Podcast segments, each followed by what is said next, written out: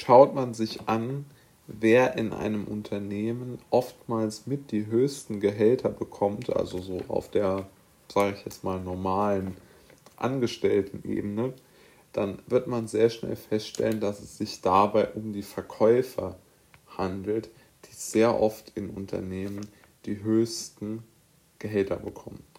Und jetzt muss man sich ja mal die Frage stellen, was bedeutet eigentlich der Verkauf im Allgemeinen? Warum wird er so gut bezahlt?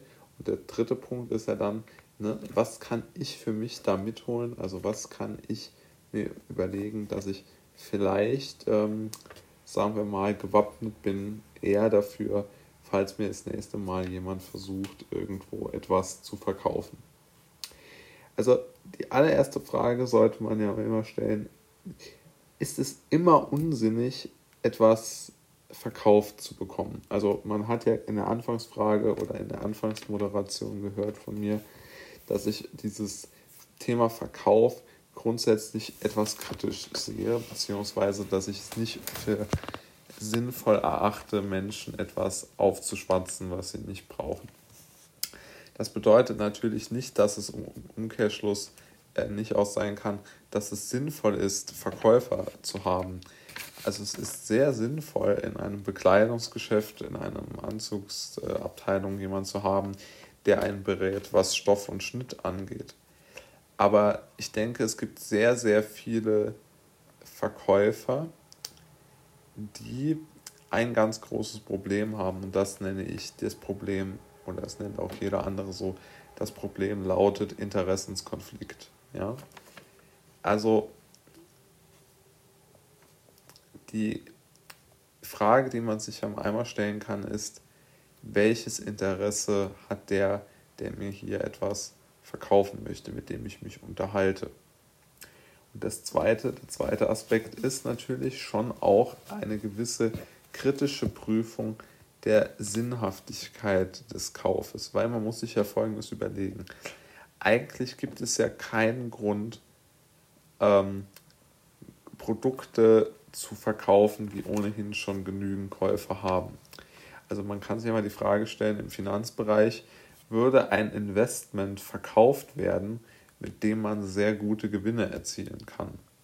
Ja, also ist es wirklich so, dass dann, sagen wir mal, irgendeine Bank oder irgendein Versicherungsheini dann sagt, Mensch, der braucht unbedingt jedes Jahr 7% mehr Geld, also laufe ich mal zu dem und versuche den davon zu überzeugen. Nee, ist natürlich Quatsch, sondern die denken sich, Mensch, der könnte mir mal was an Provision überweisen, da gehe ich mal hin. Ja. Und dann kann man sich ja das nächste Mal auch fragen, würde jemand einen Vertrag anbieten, bei dem nur der Versicherungsnehmer oder der Vertragspartner profitiert? Auch das ist natürlich völliger Humbug. Auch das funktioniert natürlich auf diese Art und Weise und Form nicht. Dann muss man ja auch einmal festhalten, dass begehrte Produkte sehr, sehr selten verkauft werden im Sinne von aggressiv verkauft werden. Also wenn man sich überlegt, dass ein Auto sehr, sehr gut ankommt, dann ist es ja oftmals Monate nicht bestellbar, wenn irgendwelche Autohändler versuchen, ein Auto durch die äh, Vordertür herauszuschieben, am besten zu den Kunden, kann man sich doch fragen, ob das überhaupt so sinnvoll noch ist. Und dann gibt es auch immer wieder Branchen, die oftmals aus meiner Sicht besonders prädestiniert dafür sind, sinnlose Verkau Verkaufsinstrumentarien ähm, anzuwenden, beziehungsweise auch wirklich die Kunden da zu schädigen. Und das ist ganz klar die Finanz- und Versicherungsindustrie. Also es ist aus meiner Sicht völlig klar, dass Anlageberatung und Versicherungsberatung so viele Interessenskonflikte beinhalten, dass hier ein Thema objektive Beratung, was ja für mich Verkauf bedeuten würde, nicht äh, zulässt. Und aus diesem Grund halte ich es auch für wichtig, dass man sich die Frage stellt, will ich überhaupt weiterhin mit Verkauf etwas zu tun haben?